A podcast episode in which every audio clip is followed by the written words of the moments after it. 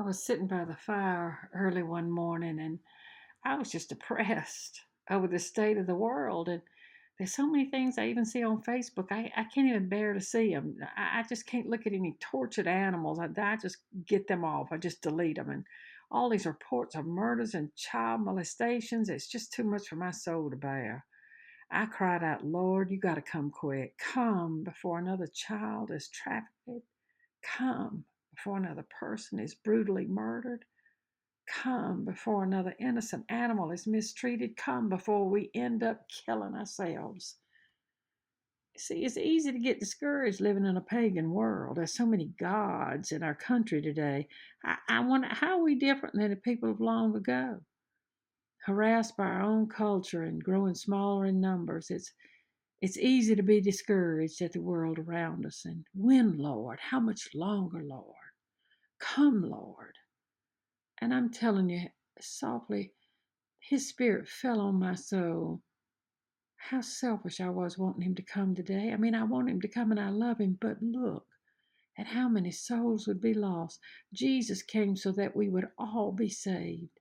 He gave His life, not only for my life, your life, all of our lives, not just a few chosen ones, but all are called to know the Lord.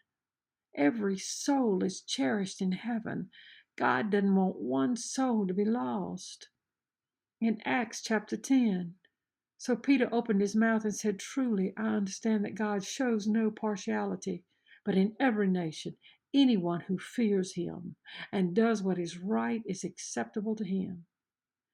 God's promise gives us courage. His promise gives us hope even today in a shattered world. We know the last chapter, and we know who wrote it. First Thessalonians. For the Lord Himself will descend from heaven with a cry of command, with the voice of an archangel, and with the sound of the trumpet of God, and the dead in Christ will rise first. Then we who are alive, who are left, will be caught up together with them in the clouds to meet the Lord in the air. And so we will always be with the Lord. We got some work to do for the Lord. It is the Lord Christ you are serving. Reach out today and share the compassion of Jesus with everybody you meet. His arms are open to accept everyone into the kingdom. Don't let anybody miss their chance for heaven. Colossians chapter 3. Be wise in the way you act toward outsiders. Make the most out of every opportunity. Let your conversation be always full of grace, seasoned with salt, so that you may know how to answer everyone. See, the days of this world are numbered. And yes, Lord, we want you to come. But we also know you want as many souls as possible to join us in heaven. Forgive my selfishness, but Lord, give me the strength now and the courage to endure what's ahead. Come alongside us, each one of us, with your peace that transcends all understanding, so that we always know that you are near. And thank you, Lord. Thank you for being a God of second chances.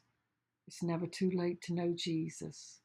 Your life will never be the same again. Amen and amen.